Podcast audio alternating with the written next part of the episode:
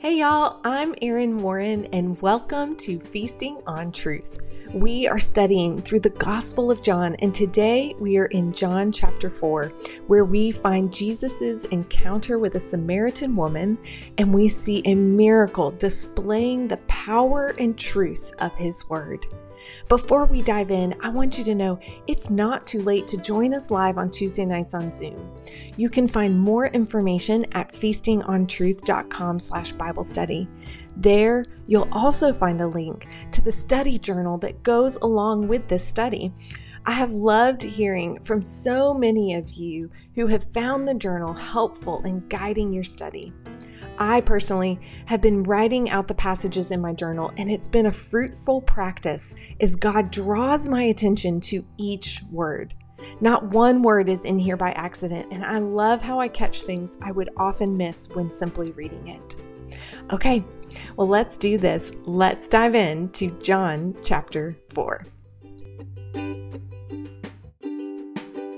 Okay, guys, well, here we are on week five, getting ready to um, dive into John chapter four. And this is a familiar passage to many of us. Okay, honestly, I say that every week because these are uh, probably all very familiar passages. But this one in particular, as we meet a Samaritan woman at a well, um, is one that I feel like is um, very much preached throughout uh, women's ministry, and um, it's such a beautiful passage. Um, and honestly, part of what I found challenging this week was A, not going back to all the notes of every time I've heard this one preached, although I did try to search for a couple of them. But um, this has been a passage that has been preached so much that um, I feel like we're always trying to find, like, okay, what's the new angle we can take? Um, and there have been some bad sermons preached on this passage. Um, and so my prayer in my heart this week have been very much that I would see God's truth and really um, discover for myself what this passage is about, um, not what I've heard it's about, not what um, someone may have said or what I want it to be about or twist it to be something that I really want it to be, but really to kind of dig um, deep into what is true about this passage and what is it that God really wants for us. And so um, it is my prayer that that's what comes out of my mouth. So, with that, let me pray. Uh, Father God, I just thank you for your living and active word. And God, I thank you that it does change us and that, Lord, even in wounding us and cutting to the heart of the matter, as Stacy so um, poignantly said, um, Lord, that you also heal us and that you draw us closer to you and that you make us more like you. And as we see tonight, Lord, you build a deeper faith in us because of what you do in our life. And so I just pray, God, um, that I do justice to your words, Lord, that you're um, you speak through me, that um, I share truth, Lord. You have run of my mouth. It is yours. Use it. It's in your name I pray. Amen. All right, so Samaritan woman, here we go. Uh, John 4, and we'll start reading in verse 1. Now, when Jesus learned that the Pharisees had heard that Jesus was making and baptizing more disciples than John, although Jesus himself did not baptize, but only his disciples, he left Judea and departed again for Galilee, and he had to pass through Samaria. So, if you're following along in your map on page 18 in your book, um, so we see Jesus was down here in the Judean countryside, and he is now coming up here, back up toward Cana in um, Galilee. And you'll see this region right in here in the middle called Samaria. So this is where the Samaritans lived. Um, and so I want to give you guys so I kind of I mentioned this in my email um, in the podcast last week um, where I was talking about Nicodemus and my failure to Google or to put him in the search bar and see where else he showed up in scripture. Um, this is a really good um, practice for us, especially when we meet people groups, um, because a lot of these people groups are mentioned in the Old Testament, and that helps us understand their origin and where they came from and the heritage. Um, that's why genealogies are so important in the Old Testament, is because they tell us who these people are. Um, so the Samaritans were a group of um, basically uh, it's probably the not the right way to say it, but they were a mixed race between Jewish and Assyrian. So um, when um, the Jews were exiled to Babylon, um, and um, the Assyrians kind of moved into the neighborhood and they began to intermarry and began mingling their gods with um, the faith of the Jews who were left. And so um, the Assyrians were like the worst of the worst of the enemies of the Jews. And so um, they had kind of created this new um, mixed race that the Jews viewed as inferior. Um, the Samaritans believed only in the Pentateuch, which is the first five books of the Bible.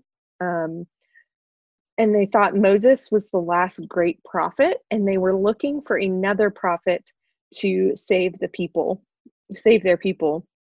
Um, many Jews had to pass through Samaria on their way to festivals in Jerusalem. So anyone who was coming from the north south for the festivals. Remember, we talked about that at Passover, how they would come um, to Jerusalem for Passover. Um, Samaria, going through Samaria, would have been the fastest route. Um, but not everybody um, would take that route because of the tensions between these two people groups. Violence often broke out. Um, they would heckle each other. Um, in fact, about 128 BC, I think there was a temple on top of Mount Gerizim, which we're going to um, meet and see in just a few minutes, um, that the Jews destroyed. That was where the Samaritans worshipped. Um, and then in return, the Samaritans, 100 um, years later or so, took um, bones of dead people and at Passover snuck into the temple and desecrated the temple with the unclean um, bones of these bodies. And so there was just a lot of hatred between these two people. Um, and while um, many would take the long route around, um, there were some that would go through. And so when it says Jesus had to go through Samaria, it doesn't mean there was no other option route wise, but instead the Greek word has this intonation of that it's what must happen. It was necessary for him to go. It is absolutely necessary. And I really think Jesus, in his omniscience, knew that he had to meet this woman. And so um, we see it's not an accident that John would add these words that he had to go through Samaria. So, verse 5. Uh, so he came to a town of Samaria called Sychar, near the field that Jacob had given to his son Joseph, and Jacob's well was there. So Jesus, worry, wearied as he was from his journey, he was sitting beside the well, and it was about the sixth hour. So um, again, if you're looking on your map, right in the middle, you'll see um, two little mountains, and right Mount Ebal and Mount Gerizim, and then right in the middle you'll see Sychar. Um, it's um, very close to Shechem. In fact, some think that it possibly could have been Shechem. Um, some others think that it's um, modern day Askar, but um, what's important to know is that it was probably about a mile from the well. And so this well was about a mile outside of town. And that is where we see Jesus sitting. Um, if you saw in my email this week the image of Jacob's well, y'all, when I saw that, like I always pictured this massive kind of well where people would kind of gather around and, you know, you could um, be on one side and maybe someone else could be on the other side or you know but there's no hiding when you're at this i mean it was it was very small and so um and jesus is here at the sixth hour um, so they start counting at 6 a.m so the sixth hour would be noon um, and this is the hottest part of the day it's typically when um, they would be looking for shade they would be eating um, a light meal or they would be taking a nap. But this woman is coming to the well at noon and she's coming alone. Um, and what this suggests is that this woman was not welcome. And so, um, so she is coming at a plate time when no one else would be there. Um, so she didn't have to be around anyone else. She didn't have to rub elbows. And she's about to have the encounter that changes her life. Verse 7 A woman from Samaria came to draw water. Jesus said to her, Give me a drink. For his disciples had gone away into the city to buy food. And the Samaritan woman said to him, How is it that you, a Jew, ask for a drink from me, a woman of Samaria? For Jews had no dealings with Samaritans. I feel like that's kind of like the understatement of the century. um, but um, so here's what you know this was not normal, nor was it acceptable for a man to be speaking to a woman who was not family culturally. Even more so, it was not acceptable that a man, a Jewish man, would speak to a Samaritan woman.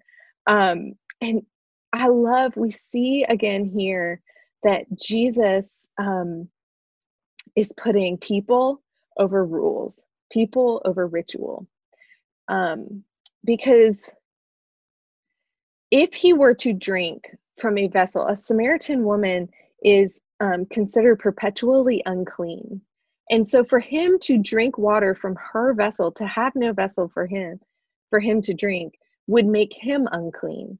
And so we see Jesus saying, that does, is not what matters. What matters is this woman and not um, the rules in which society has deemed how they can um, interact. Verse 10 Jesus answered her, If you knew the gift of God and who it is that is saying to you, Give me a drink, you would have asked him, and he would have given you living water. The woman said to him, Sir, you have nothing to draw water with, and the well is deep. Where do you get that living water? Are you greater than our father Jacob? He gave us this well and drank from it himself, as did his sons and his livestock. Jesus said to her, Everyone who drinks of this water will be thirsty again, but whoever drinks of the water that I will give him will never be thirsty again. The water that I will give him will become a spring of water welling up to eternal life. The woman said to him, Sir, give me this water so that I will not be thirsty or have to come here to draw water. I can almost hear her desperation. I don't want to have to come back here. Give me this water that, that would allow me to not have to continue to come to this well. Um, and I love how Jesus flips the script on her. She, um, he asks her for water, but in turn, he says, If you knew who asked, you would be asking me for water and the water that he gives is living water. Um, living water was really important in um, um, the in their culture. Um, for Jewish people, the rites of purification had to use living water. Living water meant it was flowing water or running water, not stagnant. And so, water that would have been in a well like this would have been stagnant water. Um, but water that flowed um, is what was required. And actually, if you look at your map of Jerusalem on page 19, you can see some dotted lines. So, like you can see here the Gihon Spring, and you can see a dotted line that kind of comes into the pool of Siloam. I can't really say say that right. And you can see a couple other dotted lines. They had created um, ways for the living water, for spring water that was continually flowing to come into the city or fill to pools so that people could use it for their households, for um, their purification. And so living water was not a foreign concept. Um, and we actually see it um, in scripture a lot. Um, Jeremiah 2 12 through 13 says, Be appalled, O heavens, at this. Be shocked, be utterly desolate, declares the Lord. For my people have committed two evils. They have forsaken me, the fountain of living water, and hewed out cisterns for themselves, broken cisterns that can hold no water. Cisterns, like um, these wells, that they had to be maintained, they had to be um, taken care of, whereas a spring of living water continued the flow of water. And so um,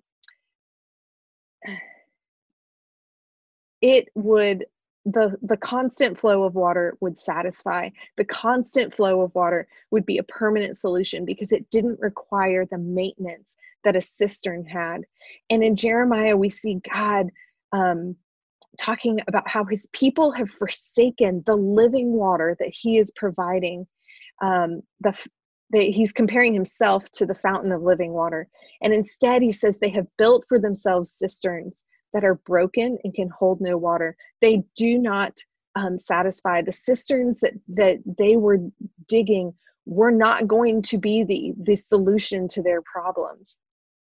And I think um, what I see here is how often have we dug our own broken cistern that cannot satisfy? Um, only Jesus, only Jesus can give us the living water. Only Jesus can make the dead come alive. And I know it's the Sunday school answer, but the answer really is Jesus.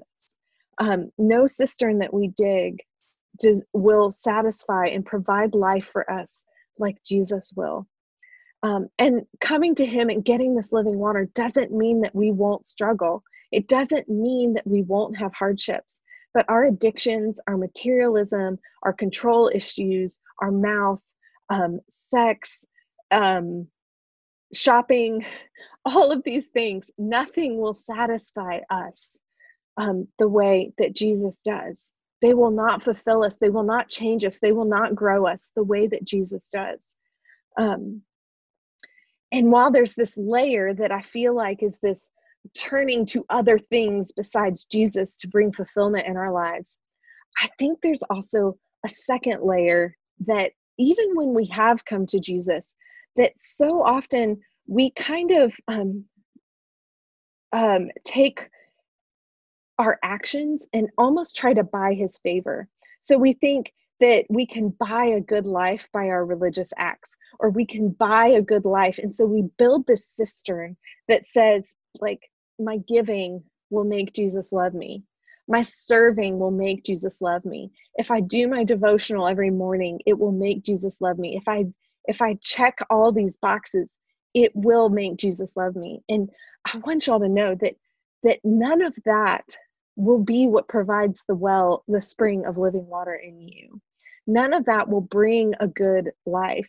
Um, we cannot earn our way to heaven. It is only through Jesus, only through Jesus. Um, verse 16, Jesus says to her, Go call your husband and come here. And the woman answered him, I have no husband. Jesus said to her, You are right in saying, I have no husband, for you have had five husbands, and the one you have now is not your, has- your husband. What you have said is true. And so, this is where we have to be really careful to understand the culture here and understand a woman's position, particularly a woman who was left without a husband.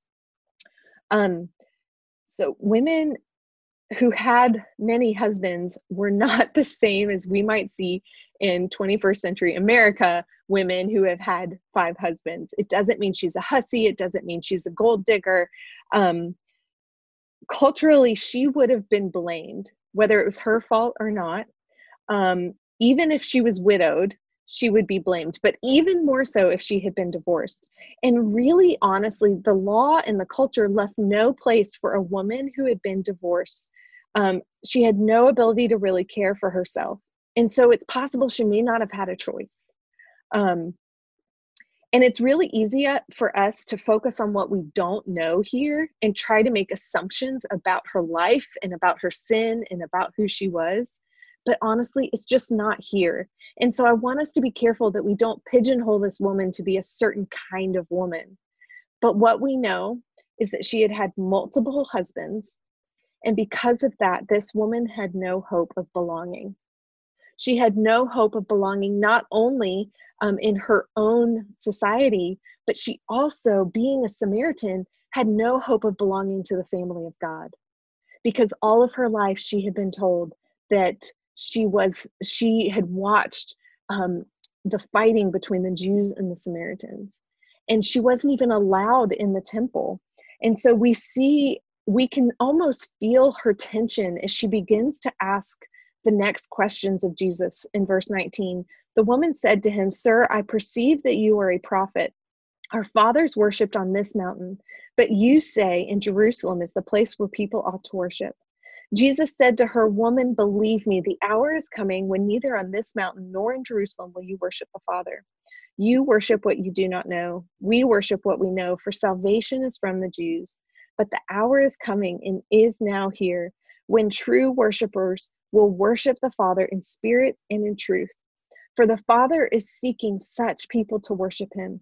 God is spirit, and those who worship must worship in spirit and in truth. And the woman said to him, I know that Messiah is coming, he who is called Christ. And when he comes, he will tell us all things. And Jesus said to her, I am I who speak to you am he. So I want to jump back real quick to these two mountains. Um, if you look at your map, you can see, I mentioned it earlier, we have Mount Ebal and Mount Gerizim. And these are really important mountains. So if you um, put them into the search bar in a Bible, like uh, BibleGateway.com or an online Bible where you can search, um, you can go back and read in Deuteronomy 11, in Deuteronomy 27, and in Joshua 8 more about these um, these mountains. These are um, the blessed mountain and the cursed mountain.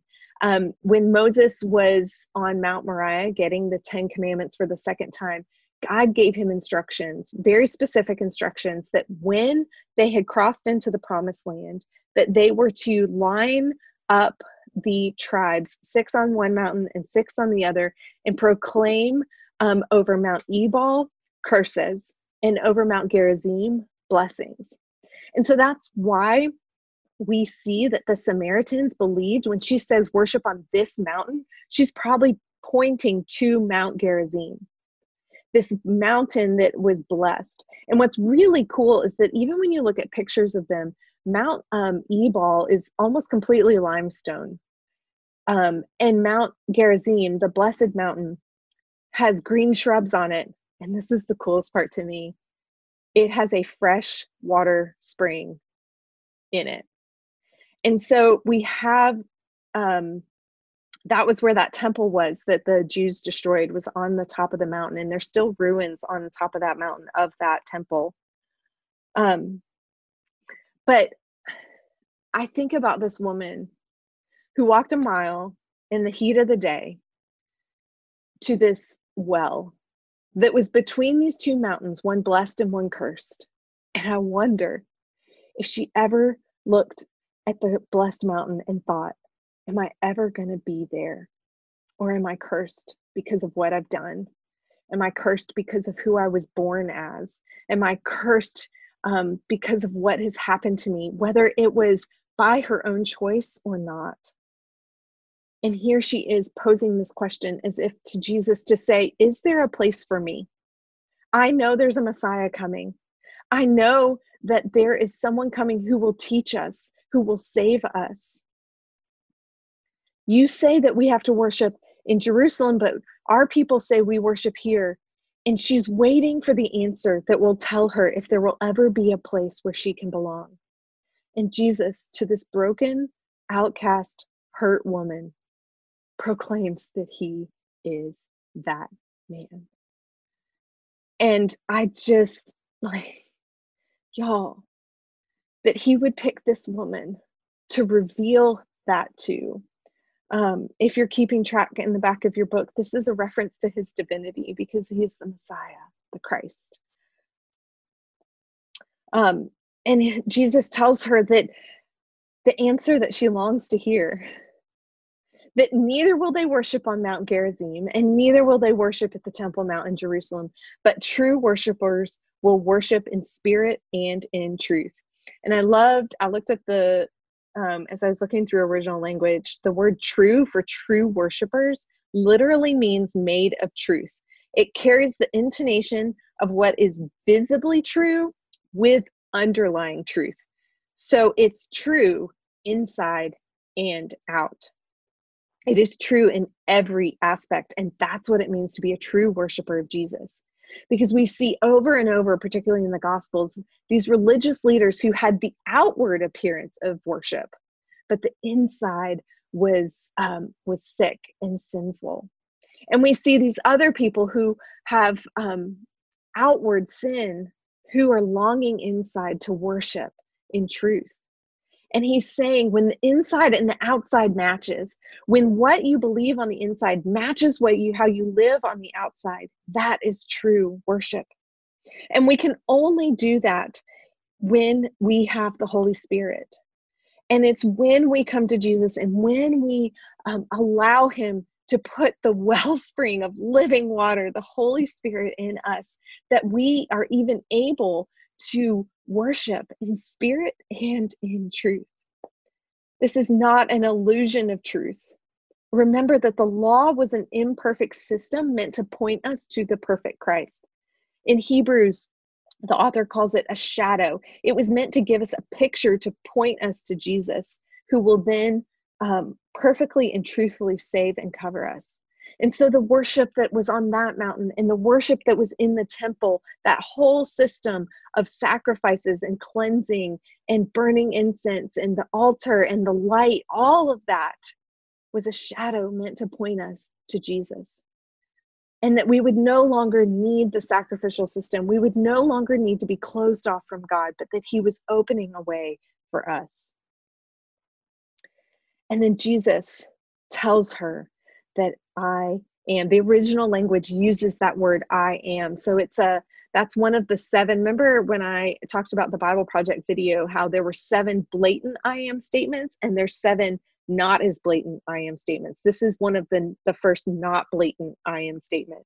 Um, and um, so he is um, he kind of alludes to it by using the personal name of God here. Um, and because of Jesus coming as Messiah, we can now have the Holy Spirit. We can now have the spring of living water inside of us. We no longer have to continue to work and return to the same wells looking for satisfaction, looking for fulfillment, looking for eternal life. Nothing that we do is going to buy that for us but we get to come to him and he puts that spring of living water in us. No more games, no more keeping up with images. We are filled by him. And just then the disciples come back and they marveled that he was talking with women, but no one said, What do you seek or why are you talking with her? Um, side note, a disciple pro- commonly would not question his rab- rabbi, but I really like how John includes this detail like, listen, we were all thinking it, but none of us said it. Verse 28 So the woman left her water jar and went into town and said to the people, Come see a man who told me all I ever did. Can this be the Christ? They went out of the town and were coming to him.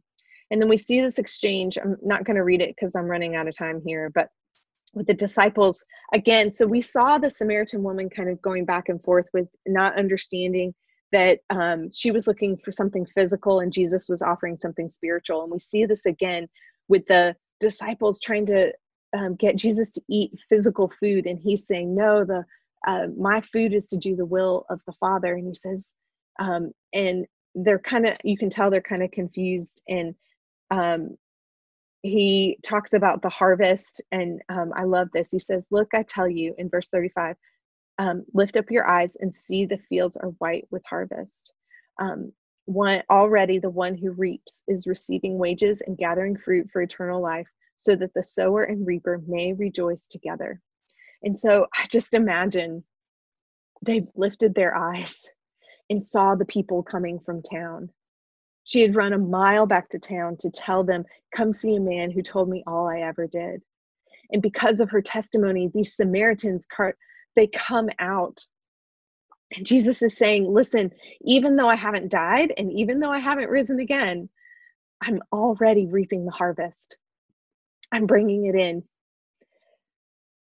And uh, verse 39 says, Many Samaritans from that town believed in him because of the woman's testimony. He told me all I ever did. So when the Samaritans came to him, they asked him to stay with them, and he stayed there two days. And many more believed because of his word. They said to the woman, It is no longer because of what you said that we believe, for we have heard for ourselves.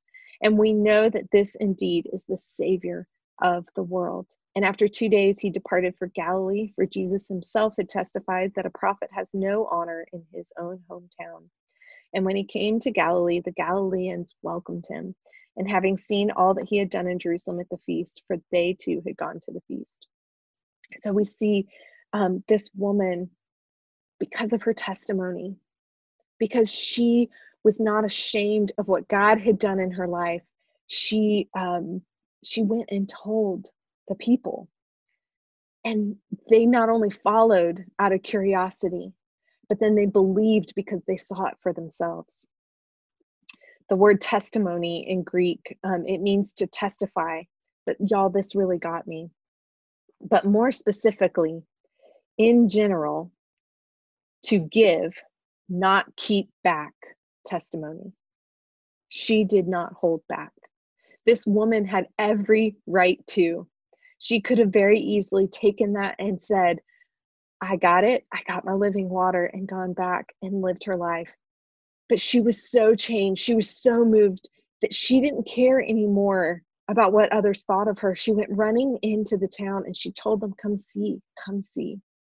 And they came and they for themselves. And Jesus and his disciples stayed with these people that were supposed to be their enemies, that they weren't supposed to eat their food, that they weren't supposed to do all these things with, and stay in their houses and drink their water. And yet he did. And and I just love seeing our God, our Jesus, who says, I came for everyone. I didn't just come for the people who are good. I didn't just come for the righteous. So I have a couple key takeaways. Um, one is that we see John pointing us to the omniscience of Jesus again.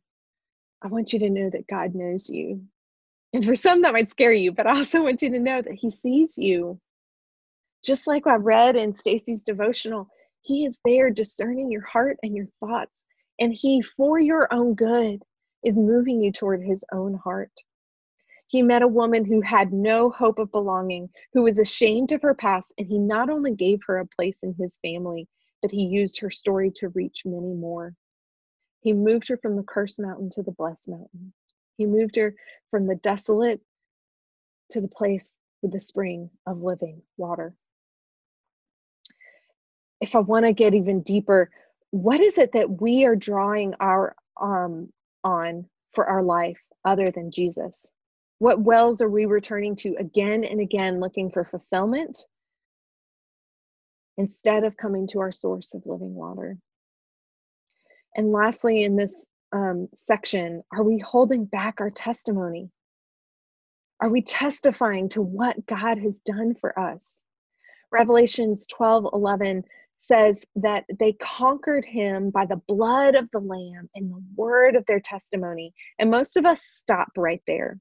But the rest of that verse says, For they loved not their lives even unto death. Fear is what often holds us back from sharing, from giving our testimony. But these people that oh that um, it prophesies about that are sharing their testimony that overcome the enemy, they didn't love their own lives, even unto death. Are we allowing our fear of, of our life, fear of embarrassment, fear of rejection hold us back from sharing? Yes, we need to share wisely. Yes, there are moments to share in certain places. But don't ever hold back for fear of what will happen. Trust God that He will use His words for His glory. Um, are we using our story for his glory and this is and this is not just for unbelievers it's for believers too um you know I, that's why part of why i wanted to start including testimonies in our in our time together because when you hear what someone else um, went through when you hear how god has delivered them it strengthens our own faith and so we need to be sharing our story not only with people who don't believe but with people who do Hebrews 3 12 and 5, 12 through 15 says, Take care, brothers, lest there be in any of you an evil, unbelieving heart, leading you to fall away from the living God. But exhort one another every day, as long as it is called today, that none of you may be hardened by the deceitfulness of sin. For we have come to share in Christ, if indeed we hold our original confidence firm to the end. As it is said, today, if you hear his voice, do not harden your hearts as they did in the rebellion. And they're talking about the wilderness when the Israelites hardened their hearts in the wilderness against God. We have to exhort one another. We have to remind each other of his faithfulness. We have to remind him of them of what God is doing in our life. Don't harden your heart, but instead let's exhort one another all the more as we see the day approaching. Let's share our testimony. And then I want to close too, and I always feel bad. So John writes these like really great stories, and then there's like this little tag story at the end, and I always feel like I've like done a whole sermon here, and then we get to this one, I'm like, oh yeah, let me wrap this up with this. But here is our second sign. Um, so we see um, he came again to Cana in Galilee, um, where he had made water into wine. And at Capernaum, there was an official whose son was ill. So you can look at your map, you can find Cana and you can find Capernaum. They were about just shy of a day's journey apart. And so this official hears that Jesus is there. Um, it's impo- it's possible that he um, had heard seen Jesus's signs or heard him speak when he was in Jerusalem for festival. So he hears that Jesus is in Cana, and so he leaves because his son was sick um, to the point of death. And so he comes to Cana looking for Jesus. And he says to him, Unless you see signs and wonders, you will not believe. Verse 49 the official said to him, Sir, come down before my child dies. Jesus said to him, Go, your son will live. The man believed the word that Jesus spoke to him and went on his way. And as he was going down, his servants met him and told him that his son was recovering. He asked the hour when he began to get better, and they said to him, Yesterday at the seventh hour, the, the fever left him. The father knew that the, that was the hour when Jesus said to him, Your son will live. And he himself believed, and all his household. This was now the second sign that Jesus did when he had come from Judea to Galilee. So, this um, story I actually first really realized in this book. It's called The One O'Clock Miracle. This um, series, um, it's called Tales That Tell the Truth, and there's probably like eight of them now, I think. Um, and they're all they all have the same illustrator, but they all have a different author. And um, I just love. So this one tells this story of the one o'clock, which would have been the seventh hour. Um, and so, um, but what I love is that it talks about in this book how he believed Jesus's words and that Jesus's words are true. Because if I don't know that I would have had faith to turn around and go home without Jesus. And even though it feels like in reading this that he's questioning, oh, you'll only believe if you see signs and wonders. And maybe it was true, maybe it is. Um, I I can't know because I wasn't there. But what I do know is that he believed, and it says he believed. Um, and so we see again the, the pattern in both of these stories that John continues to set up with a claim of Jesus or a sign that Jesus does. And at the end of the story, the, the people of the story are left with a choice do they believe or do they not? And we see not only the Samaritan woman and many in the village believe because of um, the claim he made there. We now see this this man and his household believe because of the sign he did in healing his son. Um and here's my key takeaway for this one. Do you believe his word is true? He is trustworthy. He is the god of truth the elohim amen isaiah 65 16 calls him by this name and the hebrew word for truth is Amen. It means so be it. He is the God of the Amen. And it's a really fascinating word. This is just a little extra two two bits here. Um, because when it was it was transliterated, which means that they didn't change the spelling of it when they changed it into a new language. And so when it went from Hebrew into Greek, it was amen. And when it went from Greek into Latin, it was amen. And when it went from uh, Latin to English, it was amen. And in fact, almost every language, most, it's considered a universal word because in so many different languages, amen means amen, which means amen. Um, but it means that there is no falsehood or lie in him. Not only does he speak truth, but he is truth. He is the embodiment of truth. And this man believed. And the sign that Jesus did strengthened that faith in him. Um, I love this quote from Matthew Henry. It said, Diligent comparing the works of Jesus with his word will confirm our faith.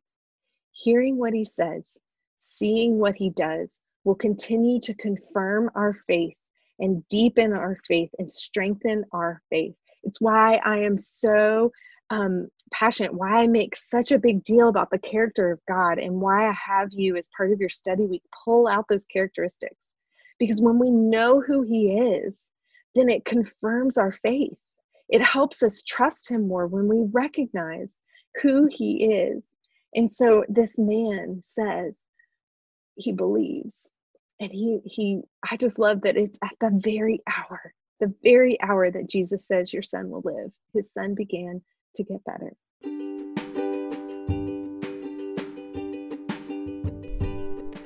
I love how both of these passages point us to new life. The first story, a spiritually saved life that brought eternal life to many, as many believed. And the second, a physically saved life that in turn led a household to eternal life and belief in who Jesus is. And while I do not want to neglect the latter story, there's just something in the story of the Samaritan woman that captures me. Maybe because she's a woman, maybe because I can relate to feeling like I'm on the outside. She was looking for something on earth to fill her. And Jesus met with her. He spoke with her. He revealed himself as Messiah to her. And he offered her something that nothing else on earth will ever give us. Eternal life, yes, but even more so, a relationship with the one who created us, the one who saved us, a relationship with our God. And I think it just shows us how much our Savior loves us, that He would put aside the cultural norms, and that He values you no matter where you were born, no matter who your family is, or what choices you've made, or what choices were made for you, or what our culture dictates, I want you to know that Jesus cares deeply for you. He loves you, and there is nothing you can do to earn that love. All you have to do is simply believe and say yes to following Jesus. Let me pray for us. Father God, I just thank you for Jesus. I thank you for his coming, Lord, as living water, Lord, that would spring up in us. Lord, that we no longer have to look to this world for satisfaction, to the shadow of the things that are here, but Lord, that you in perfect completeness have done the work, that you are seated at the right hand of the Father, having finished what was started. And Lord, that we only need to follow, that we just need to say yes. And God, that that spring of living water inside of us compels us to become more like you, that compels us to tell the world our testimony for your glory, Lord, not for our own. And God, I pray for everyone listening. I pray for everyone that is hearing this prayer right now. God, that you would just meet them, that would you would remind them that they are your son, that they are your daughter. God, that you love them no matter what. And that um, all they have to do is say yes and follow you. God, I pray that our stories would point people to you and that, God, many would believe because of what you have done in our lives, because of the word of our testimony. Thank you for the blood of the Lamb that covers us. And it's in your name I pray. Amen.